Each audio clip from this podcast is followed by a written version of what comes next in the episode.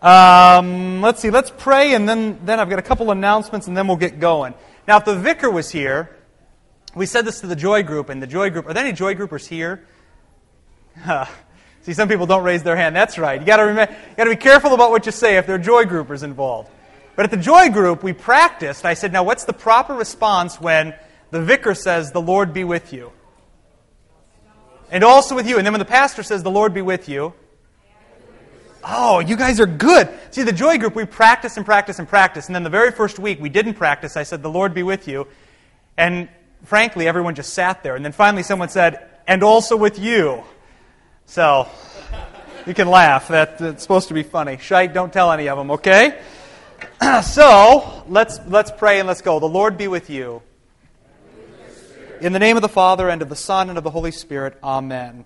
Almighty and merciful God, fulfill in us your promises and grant that when that day, when that day shall come, we may sit down with all the redeemed at the heavenly feast and praise you in eternal light through Jesus Christ our Lord. Amen. All right, a couple quick announcements. First, the Scaer seminar. There's no one else in the world like Dr. David Scaer. Um, so please, please, please sign up. We, you know, I remember the last, one of the last great Saturdays. Matt Harrison was very good. Um, Chad Bird had a, mean, there must have been 80 people down there. This guy is this guy is better than Chad Bird in a completely different way. So please, please, please, please, please, please sign up. If you're going to be here, sign up's in the back. It's out here. We've got about 20 people maybe signed up right now. Uh, this guy is coming to us. It's a, we pulled in a favor. He's great. If we could get more people than 20 there, that would be excellent. So sign up. I think it's 10 bucks to come. He'll be here then, and then he'll preach Saturday night and all weekend. Also, then open house for the school um, next Sunday during this 1015 Bible study hour. Even if you don't have kids school age, walk through the school and just see what all we're doing. Okay? Um, the teachers have kind of gone all out on this. They really want to show forth the school as a great place. And, you know, we have, we have a number of members who don't send their kids here. And so to say, hey, here's what we have to offer, it's, uh, it's as good and in many respects better than what kids can find other places because on top of everything else, we give them Jesus. So, if you can, please, please, please walk through 10:15 tomorrow or 10:15 next Sunday. Spend a few minutes, okay? Uh, also, one more thing. This is, you know, this is funny. This is the first time I've actually taught this Bible study. Now, what's strange about that is Vicar Crane taught this Bible study. Uh, when it was Marcus Nelson, not Pastor Nelson, he taught this Bible study. Mark Burkholz taught this Bible study. I don't know what they're trying to tell me. Um, but inevitably, I've got a lot of catching up to do. So we're going to go all the way back to Philippians, then 1 Peter, then Nahum.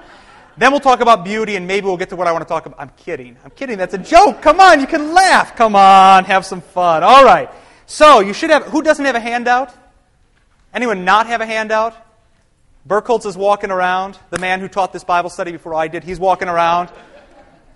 There we go. Catherine needs one. Also, there should be the offering bag going around. Um, What's that? And the sign up sheets. Yep, and the sign up sheets.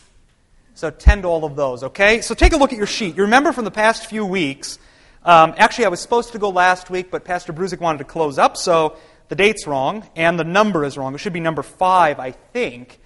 Um, but you remember from the, from the past few weeks, here's where we've been, and here's where we're going. So, number one, uh, here we are today with the whatever comes next from the past few weeks. Let me read this uh, Madeleine L'Engle quote to you, though although Bruzik stole it last week. We'll read it today. So, to paint a picture, or to write a story, or to compose a song is an incarnational activity. It takes life, it's enfleshed. The artist is a servant who is willing to be a birth giver. In a very real sense, the artist should be like Mary, who, when the angel told her that she was to bear the Messiah, was obedient that's a gospel word obedient to the command I believe that each work of art, whether it is a work of great genius or something very small, comes to the artist and says, Here I am, enflesh me, give birth to me. it's, it's an alien art. It's, it's an alien work that comes to the artist and says, Enflesh me and give birth to me. And then it's an incarnational activity because the artist actually puts down on paper,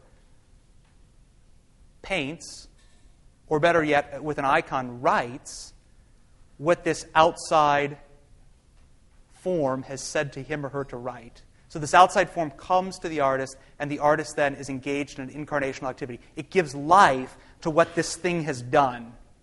Got an idea? It gives life to that, it gives flesh to that. So, uh, today, we're going to talk about Mary a bit.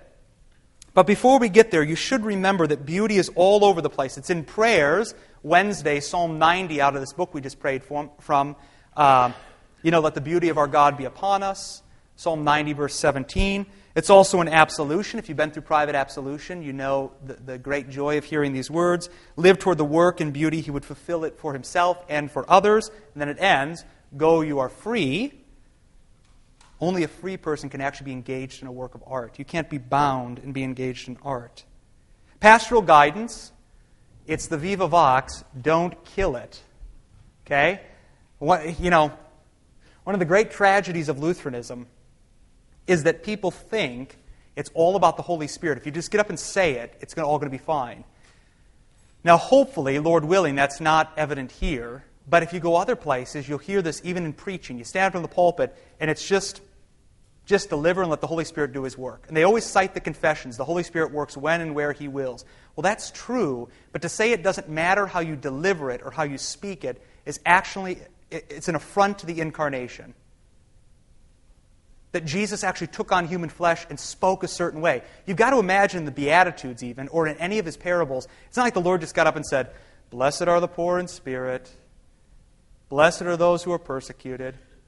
No, there was life to that, there was rhetoric involved. So that's exactly what we try to do here, even with the readings, with preaching, with everything. It's the living voice of Jesus, it's the Viva Vox. Don't kill it. Okay? And continuing education, then, over in Scotland, keep alive the rumor. That was that Bernard Beatty quote. Keep alive the rumor, and also then the title for this whole study. So, given all of that, every place you've seen beauty, then you remember beauty is objective. It's not a matter of taste. It's not a Monet. You've heard this. It's good from far, but far from good. You heard that? Who's heard that? Oh, man. Look at this. You guys are being enlightened today. A Monet, good from far, but far from good. If you're standing at a distance, it looks very nice, but still it's far from good. Everyone catch it? It's, that's not how beauty works. Okay? It's totally objective. It's not a matter of taste. You can look at a lot of good artwork, but it doesn't have beauty because you think it looks good.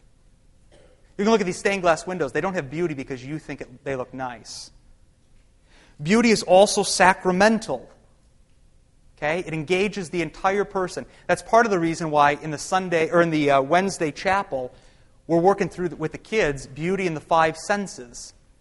It engages all five senses. It's how you see it, how you hear it, how you taste it, how you touch it, how you smell it. Okay, beauty engages the whole person, which means it's sacramental. And finally, beauty is divine. You know from Aquinas, God is beauty. Beauty begins with God, and when you begin with God, um, you can't go wrong that way. If you begin with yourself, you've totally got it flipped upside down. So, here's where we're at beauty is objective, it's not about you. Beauty is sacramental, it is about you. Beauty is divine because it's first about the Lord. Okay? Objective, sacramental, divine. Flip to the next page. Let's see. Let's see what we've got here. So now what? This is the, this is the big this is the big question. Now what? There you go. There you go. Now what? Or, in other words, how does this beauty actually get applied to you? We know from the icon of the Transfiguration, beauty is applied all over the place, right? Um, James, John, and Peter at the bottom of the mountain, beauty is applied. They can feel the radiance of that beauty. Or, as the Eastern Church says, they can feel the energy of that beauty, right? Uh, Moses and Elijah, who, just for kicks and giggles, I'll tell you, Elijah there, I think, is John the Baptist, not Elijah. But Scheit's going to ask a question about that, and then we're going to be all off track for the next hour, so Scheit, don't ask. But it's actually Moses and John the Baptist there, I think. If you read the end of Malachi, you'll see that he says, I'm going to send my Elijah before your face. You know Elijah's already gone. Who's the new Elijah? John the Baptist. And at that point in Jesus' life, John's already been slaughtered.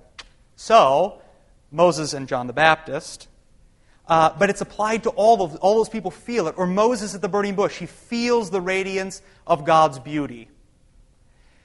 But the question is not just how can you feel the radiance of God's beauty, but how can beauty actually be applied to you in an objective, divine, sacramental, and internal way? How does beauty actually take up residence in your flesh? Because beauty applied to your forehead is one thing, but unless it goes through your forehead to take up residence in your flesh, uh, beauty is of no avail. So, the question today, now that we know all of this stuff about beauty, what is beauty? Objective, sacramental, divine. How does it actually become internal? Or maybe a Lutheran way of saying it, how does it become delivered into your own body? Okay? So, flip open to Luke chapter 1. Look at that. I didn't even bring a Bible. Oh, man. All right, well, it's a good thing I know the text. Uh, hopefully. Uh, You know, I'm walking out of my office every Sunday morning, I forget one thing. Sometimes it's the proper preface with all the music, and that's bad. And then I got to run back and print it off real quick. Uh, but today I forgot a Bible. Burkholz, do you have a Bible back there? Preferably not in a foreign language. You got an English Bible someplace? There should be an ESV back here in the. Come on now. Plus, we're going to do a verse where you and I don't agree on something. So if you leave, we can talk about it, okay? All right. So, Luke chapter 1 Oh, look at that. Okay, Luke chapter 1. Someone is very kind. And they have their notes here, too, which means I don't have to learn anything new. Okay, Luke chapter 1. Oh, whose is this? You know, here's what's funny. You could probably teach this class from these notes. That's very good.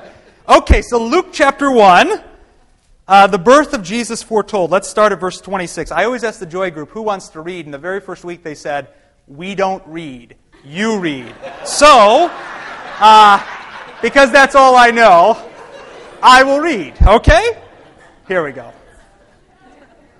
Luke chapter 1, verse 26. The birth of Jesus foretold. In the sixth month, the angel Gabriel was sent from God to a city of Galilee named Nazareth, to a virgin betrothed to a man whose name was Joseph, of the house of David. And you remember, these are just, these are just key words here for for St. Luke. He's telling you all the details. Some people say, well, he's a doctor, so he gives you all the details.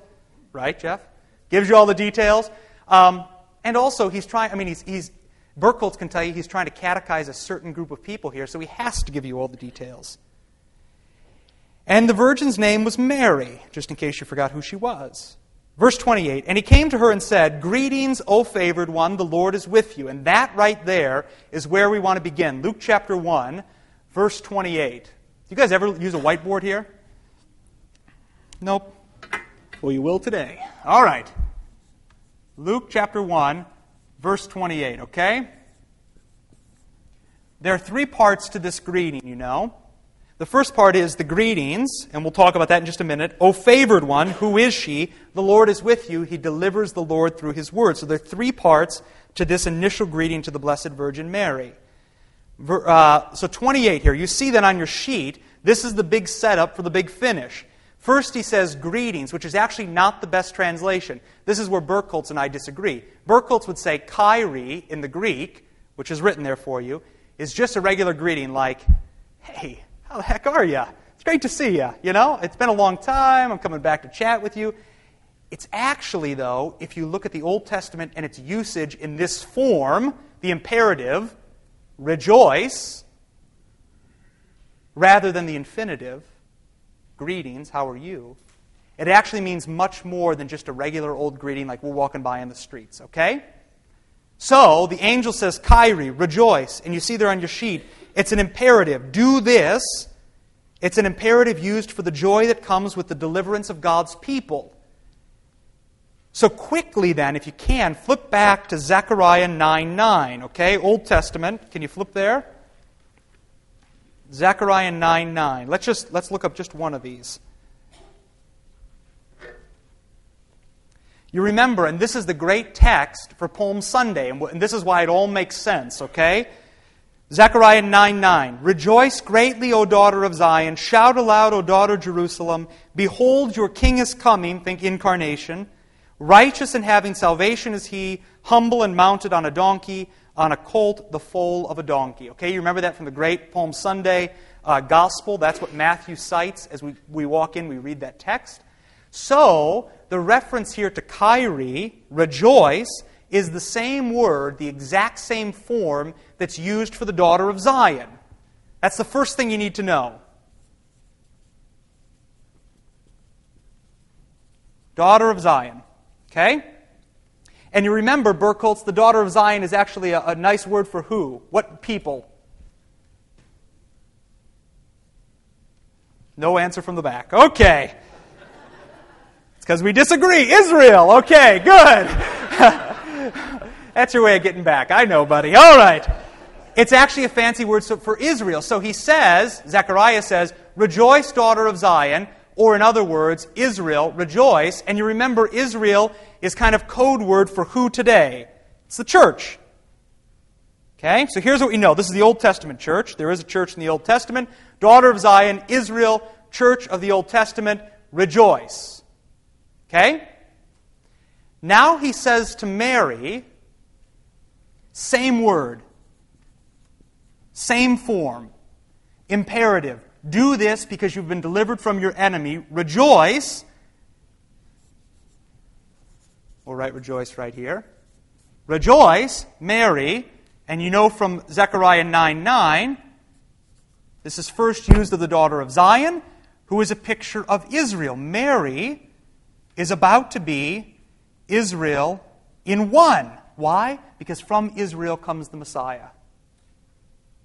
From Israel comes the Messiah. You can do this many ways. One is theologically, from Israel comes the, from, the, from Israel comes the Messiah, or uh, linguistically, the same word is used, rejoice, the imperative of the daughter of Zion, who's also Israel, who we know as the church. Mary, the same word's used, Zechariah 9 9. She is about to become Israel in one, because from her will come the Messiah. Mary is a picture of the church.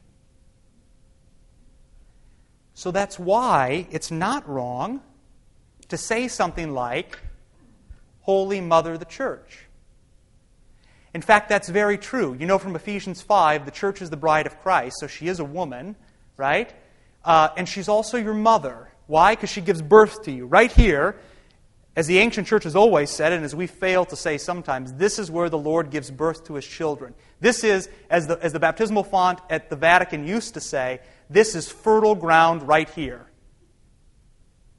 It's fertile ground, right? Because you, you're, this is a birth giver right here. And who gives birth to you? Holy Mother, the Church. Okay? So that's what we know from verse 128. This is the big setup where Mary is being shown that she is a picture of Israel, Israel actually in one. Because from the Blessed Virgin Mary will come the Messiah. Okay? Second part of the greeting rejoice, O favored one, or as you may know it if you grew up Catholic, where's Stacia? She knows this. Uh, sorry. I didn't mean to call you out, but it's good. Rejoice, or Hail Mary, full of grace. That's actually what the text says. Full of grace. And you'll notice on your sheet there, it's grace, however, that's passive. Whenever the Lord does the verbs, you can't go wrong. So here the Lord does the verbs, and he fills Mary with grace. The root of this word, O favored one, you know, charis, grace, Eucharist. I mean, we heard all about this during the Eucharistia campaign, right? These are all these all come from the same word, charis, grace. So rejoice, O one full of grace, passive grace. The Lord does the verbs.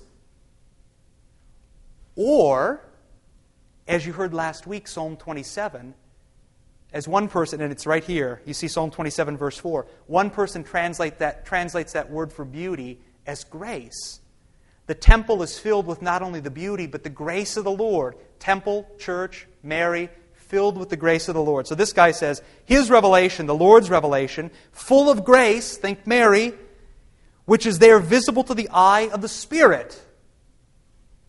You can see Mary as the mother of God and the one full of grace because she will bear the Messiah. We're still not to how grace is, we're still not all the way to how grace is applied yet, or beauty is applied yet. So bear with me.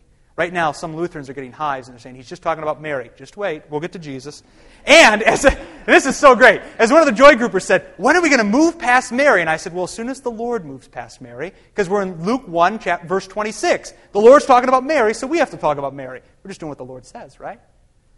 So once we get to Luke chapter 24, it won't be about Mary. But for now it is. So, Then the third part of the greeting. So he says, Rejoice, you're full of grace, the Lord is with you. And you remember that when the Lord speaks, it inevitably happens. There's one account in all of Scripture that I know of where the Lord speaks and it doesn't happen, but that guy's possessed with a demon and he's running against the Lord. But when the Lord speaks to those who run with him, when he speaks, it always happens. So he says, I baptize you, and how long does it take? If there were kids here from the early communion class, they'd say, instantly. He says, I forgive you all your sins. How long does that take? It's instant. He says to bread, This is my body. How long does it take for that to become his body? Instantly. When he speaks, it happens. So here to the Virgin Mary, he says, The Lord is with you. How long does it take for the Lord to be with Mary? It's instant. Instantly, the Lord is there. And that is really the reason why at the beginning of every prayer, I, I try to make it a habit of saying, The Lord be with you. I'm actually delivering the presence of Christ. And that's exactly what the angel Gabriel does to Mary here. So the Lord is with you. Ho kyrios meta sou. Liturgical in nature, you know it from the divine service. The Lord is with you. Okay? Any questions thus far? We've, we've j- breezed through the Kyrie, and Burkholz has probably got hives in the back. He knows it. But any questions about this? What we're trying to set up is that Mary is Israel in one who will give birth to the Messiah. No questions. Go ahead.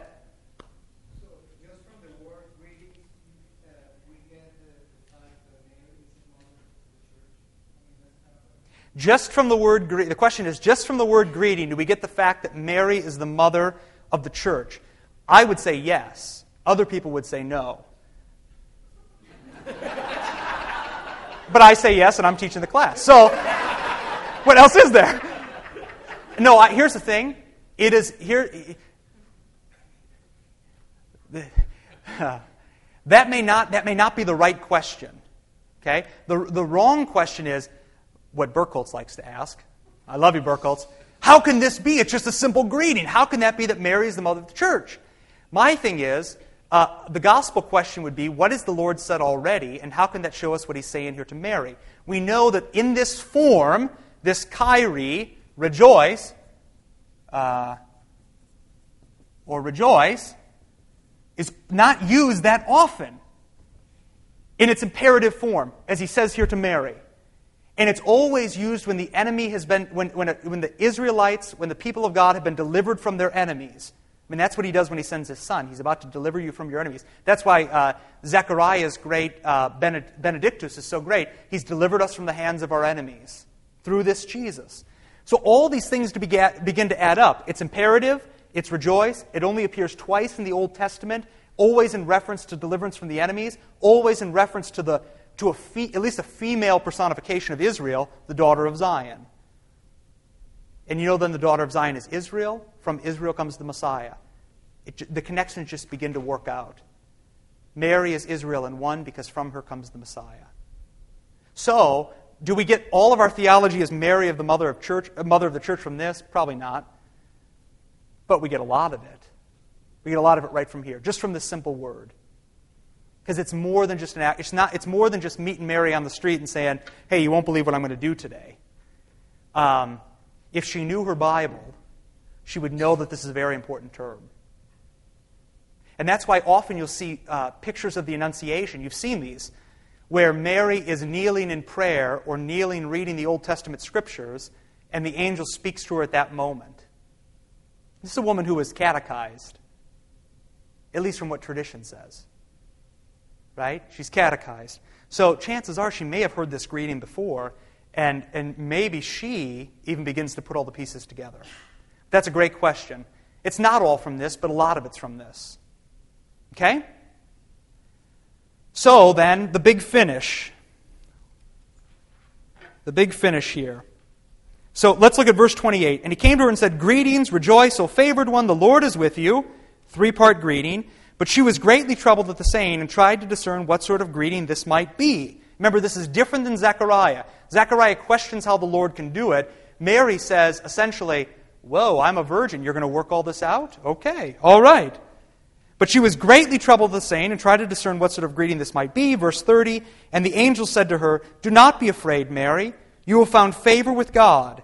And behold, you will conceive in your womb and bear a son, and you shall call his name Jesus. He will be great and will be called the Son of the Most High, and the Lord God will give him the throne of his father David, and he will reign over the house of Jacob forever, and of his kingdom will be no end. So, right here is Mary's catechesis. She's being taught. Mary's catechesis. And remember, in the early church, if you were to become a catechumen, what would the order be? First, you'd be catechized. Second, you'd be baptized. And third, you'd have the Holy Supper. Okay? Third, you'd have the Holy Supper. In fact, uh, any infant who was baptized probably got the Holy Supper. Because what was the requirement to come to the Eucharist? Baptism. If you're baptized, you get the Eucharist. So Mary is, is in the first part of this, she's really, Mary is also the first catechumen. She's the picture of what everyone who comes in these doors and says, I want to join this church, and by the way, I'm not baptized, and by the way, I've never had the Holy Supper, she's the picture of what they should be. Because first she's taught, next will be baptismal language, we'll see that, and finally Jesus takes up residence in her flesh, one flesh with Mary, just as it happens at the altar when we say the body of Christ, boom. You're one flesh with Jesus. Okay? Verse 34 And Mary said to the angel, How will this be since I am a virgin? Honest question. And the angel answered her, and here is the big finish if you look at your sheet. This is where it all happens. And the angel answered her, The Holy Spirit will come upon you, and the power of the Most High will overshadow you. Therefore, the child to be born will be called holy, the Son of God. And this is, at least according to Luther and the early church, where the conception of Jesus actually takes place. How does it take place? Through the ear, right? Yeah, that's Luther's. great. You know, Mary conceived in her ear. She conceived in her ear. The Lord spoke, and it happened. And now you begin to see why just merely saying something uh, doesn't cut it. You actually have to say it in a certain way because you're delivering the presence of Christ. And this is actually what happens at every sermon. You sit here as Marys, and the Lord speaks, and He speaks into your ear, and either conceives faith in your heart or, or puts Himself into you to, to already sustain the faith that is already there. Same thing that happens. In through your ear, down to your soul.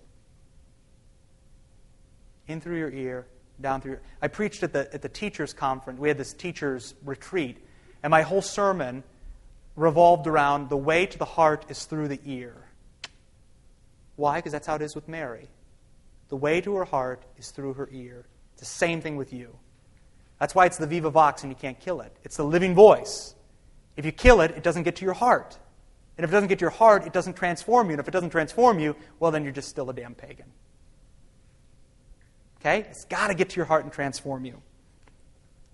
So the big finish then, the Holy Spirit will come upon you. You remember the same language, if you look at your sheet, was from Genesis 1, chapter 2. The Holy Spirit came upon the waters at creation. Holy Spirit, water, creating, making things new. You should be thinking baptism the whole time. Every time you read Genesis 1, uh, 1 verse 2, that's baptismal talk.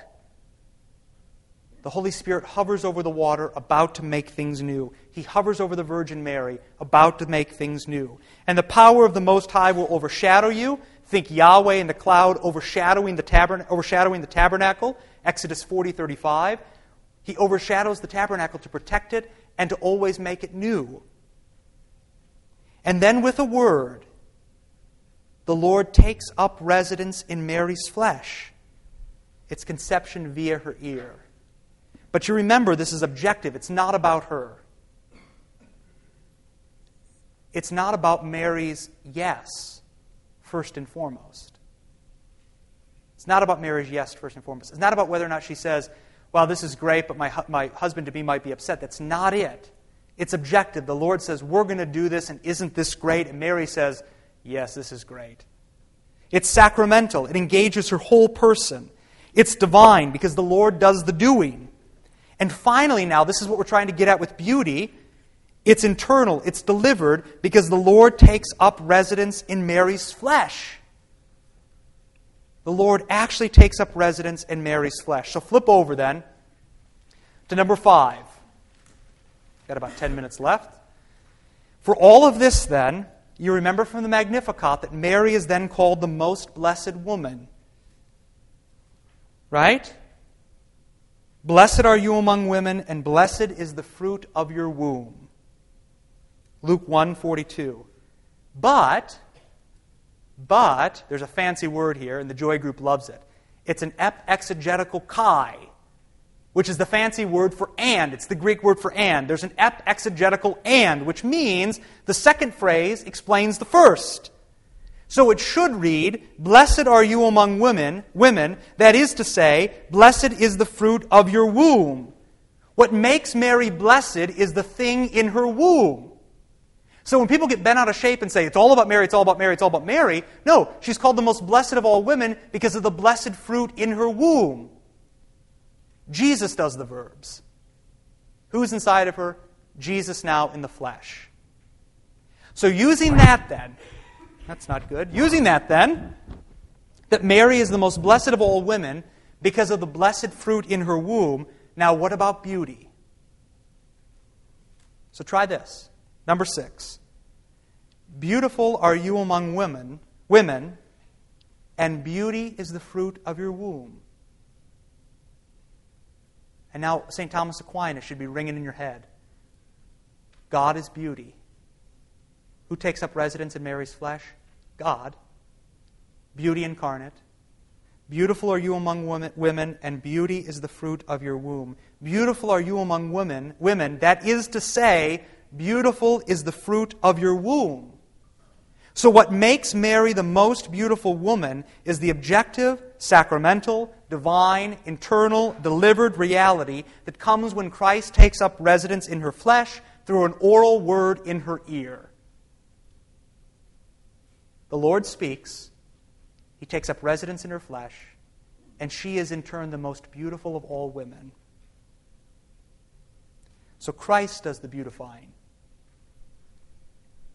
Jesus is always the one off. He's always the thing. But Mary is the one off's mother. And I think we need to take, I think we need to take note of that. Mary is more than just a woman. Uh, she is a woman who actually bore God. And so then our Lutheran confessions, even, and i have got a few citations down here for you just so you don't think I'm making this up. Uh, Mary is then called, rightly, the Theotokos, the Mother of God. And you've seen that in the icons where Mary then bears the Theotokos. She bears Jesus in her arms. In one of the great scenes in, I don't know how many of you have seen The Passion of the Christ, one of the great scenes in The Passion is where uh, you remember Jesus is on the, on the way of sorrows, making his way to the cross. And at that point, you're probably saying to yourself, boy, just get there. Just get to the. I mean, it's like so drawn out. Just get there and die. But at one point, Mary runs out to Jesus. I can remember this. Abby and I were in New York, and, and we were at a theater just off of Fifth Avenue, I think, or off of Times Square. And everyone came into the Passion with hot dogs and pop and so. And I'm thinking, you're going to see Jesus die. So we walk in, and the whole movie kind of catches you up, but there's this one scene where Mary runs out to Jesus, and Jesus then actually holds Mary. It's a reverse Theotokos. Mary is the God bearer, and now Jesus bears Mary. Or, if you believe the Kyrie in the Greek, Jesus now bears the church. It's a reverse Theotokos. And in the greatest line in all the movie, he says, Woman, behold, I make all things new. That is it. That's exactly what the Lord does. In coming in the womb of the Virgin Mary and going all the way to the cross in the flesh, and her being catechized, baptized, holy suppered, all in one, and then standing at the foot of his cross, what is he doing? He is about to make all things new, including you. And that's the point of all of this. Mary is actually a picture of you. I don't want to jump ahead because we'll get to it. But Mary is actually a picture of you. So to bang on Mary is to bang on yourself. So when Jesus says, No man's ever hated his own body, well, to bang on Mary is to bang on your own body. Right? So then, number seven, with beauty applied, Mary is, these are all straight out of the Lutheran confessions. I'm not making this stuff up. The Mother of God, the Blessed Virgin Mary, the Most Blessed Virgin, and finally, then, Even though she is worthy of highest honors, she does not want to be put on the same level as Christ. Not that Jesus doesn't want that, Mary doesn't want that. But to have her example considered and followed. So now, Martha's favorite TV show, EWTN, the Catholic station. She watches it every night, don't you?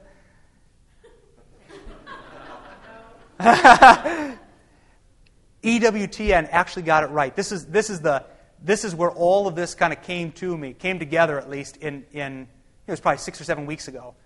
There's a young man on EWTN, there's a show called Life on the Rock, which if Lutherans could do this in a Lutheran way, I'll tell you what, it would change kids forever.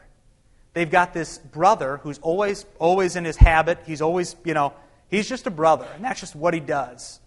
And he sits there and he takes calls, and he gets all these um, high profile Catholics to come on the show, and they basically give their story. Now, here's what irks me about the show. This is why I say if Lutherans could do it better, it would be great. They're always like, you know, John Smoltz, the pitcher for the Braves. And John Smoltz says, Yeah, I say a rosary before I go out, and I always throw strikes. Well, that's not the way the Lord works, right? I mean, you heard this this morning. You've got to ask within the name. Prayer is, uh, you know, persistence. Um, but if you step outside the name, nothing can go right. But they had this great, this fascinating guy. He was on The Apprentice. He came in second place. Donald Trump's apprentice, devout Roman Catholic. And as they began to interview him, I was shocked by how, by how, how articulate he was regarding the faith. He didn't just say, I said a rosary and I made it to the finals. What he said was, verbatim, Jesus is beauty incarnate, and Mary bears beauty. So Mary is the most beautiful of all women. And in fact, when I was 15 years old, my own mother died, he said. And from that time on, Mary, the most beautiful of all women, actually became my mother figure. She was my mom because I didn't have a mom. Now, that's exactly what the confessions say right here. Mary doesn't want to be on the same level of, as Christ, but to have her example considered and followed. You could teach a whole course on what it means to be a woman or what it be, means to be a man and, and respect women and love women and care for women, all from the example of Mary. It's all right here. So, if you need a mother, you can look to Mary. If you need to learn how to treat your mother or other women, you can look to Mary. Or if you want to know what it means to be a mother, to follow your son all the way to his death and not give up on him, you can look to Mary. If you want to know what it means to be a woman and even when other people scorn you and revile you, you continue to say, Let thy will be done. Look to Mary. That's what she's good for. And so then the point of all of this, of all of beauty, really, it's too bad Bruzik's not here because he might have a, he might, he might, you know, this, well, anyways, uh, let's keep going. And Point number nine. The point of all of this, of all of our beauty talk, for anyone who says beauty is so abstract and I don't know how it gets to me, this is the point. You are no different than Mary.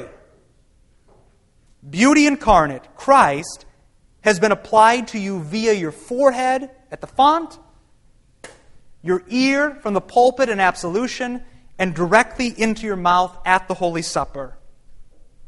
So, what makes you extraordinarily beautiful is the objective, sacramental, divine, internal, delivered reality the reality that comes when Christ took up residence in your flesh, and as he continues to do to this very day. Every time you walk in here, this is a little annunciation. Every time you walk in here, the Lord speaks and he takes up residence in your flesh in a new and even greater way. Every time. That's why the third commandment is not, it's, it's, not, it's not burdensome. Come to church and gladly hear the word. Why? He's about to do to you what he did to Mary. And if you don't come to church, you know, this is great, we, we asked the seventh grader or eighth graders, okay, don't raise your hand, but how many, did he mention this last week? How many of you didn't come to church? And like four kids put their hands up. Well, that's such a great tragedy because what they're missing out, they're like Mary saying, no, I don't want any of that. Mary says, Yes, yes, let it be so. Speak into my ear, take up residence in my flesh, and I will do what you have bid. That's exactly what the Lord calls us to do. And it changes how you look at other people, how you look at your own life, how you look at your own spouse. I mean, one of the one of the great. Here's the worst thing I want to hear if any of you are coming in for premarital counseling. The worst thing, here's what I don't want to hear. Why are you guys getting married? Well, we love each other. Because, you know, your love may fade away. But even if your love is gone after you're married, your marriage doesn't stop. And that's why Dietrich Bonhoeffer, the great Lutheran theologian from you know, the last century, has this great line in his wedding sermon from prison where he says, you know, love doesn't sustain our marriage, but marriage sustains our love.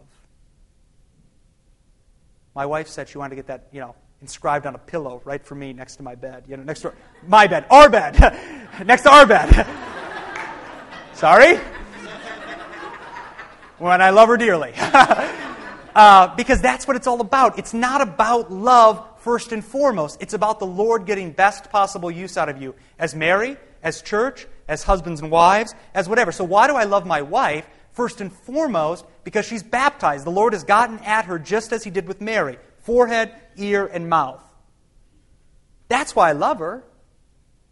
And then there are all these other reasons why you love her. But first and foremost, because she's forgiven and the Lord has spoken to her and taken up residence in her flesh. And that's the same reason you love your own spouse. Right?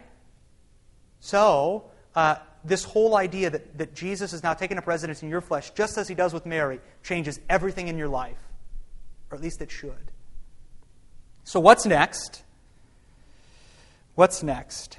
To love and to be community and to live joyfully together in Holy Mother the Church, big C and small c. I'm talking Church Catholic, Roman Catholics, Protestants, Lutherans, whoever, and little c, St. John, is to be engaged in a work of art. So here's where Madeleine L'Engle comes back into play. It's really to be written and to write. Right? Every time you come in here, you're a piece of artwork that we deal with and we form and we shape and we write, and then you go out and help write other people. Every time you come in here, we paint a new picture for you absolved, forgiven, God forbid, not, not absolved, Holy Supper. And then you go out and you begin to paint the picture for others. You're changed, and you begin to go out and change others. Because when beauty is applied to you, forehead, ear, and mouth, just as it is with Mary, that actually, in reality, transforms you. You're not the same person as you, walk, as you were when you walked in, you know, two hours ago for church. You're not the same person. And to say you are means the Lord hasn't done his job. But the Lord has done his job just as he did with Mary. He gets at you, he transforms you. Beauty applied. You're obedient. Beauty in flesh. When you walk out the door, you actually bear the marks of Jesus, who is beauty incarnate. When people meet you, they should encounter Christ. And finally, it's incarnation. Beauty's been delivered to you, it's been joyfully received by you, and then it's delivered and received by others, and it's applied again, and we go roundabout, and that's just the Christian life. Come in here, beauty applied, walk out, do it again. Okay? So, we've got, boy, you know, I could finish, but that means I wouldn't get to come back for a couple weeks. So, let's save it. Um, we'll close. We'll, you know what? Let's stop there. We'll talk about this stuff a little bit more in a couple weeks. Scaer is going to be here next week. No Bible study. We'll talk about this. We'll also read the. Uh, Reardon quote. Please bring these back, okay? Please bring these back. Any final questions or comments? We kind of jump, I mean, we breeze through all of that, believe me. Any questions? No questions is never good. So, uh, where's Abby? She should try to save me at this point. Abby, anything? Nope. Okay. That's good. That's why I love her. Baptized, suppered, absolved. My bride, I love her. All right, so anything, nothing at all? All right, Lord, remember us in your kingdom and teach us to pray. Our Father, who art in heaven, hallowed be thy name. Thy kingdom come, thy will be done, on earth as it is in heaven. Give us this day our daily bread, and forgive us our trespasses, as we forgive those who trespass against us. And lead us not into temptation, but deliver us from evil.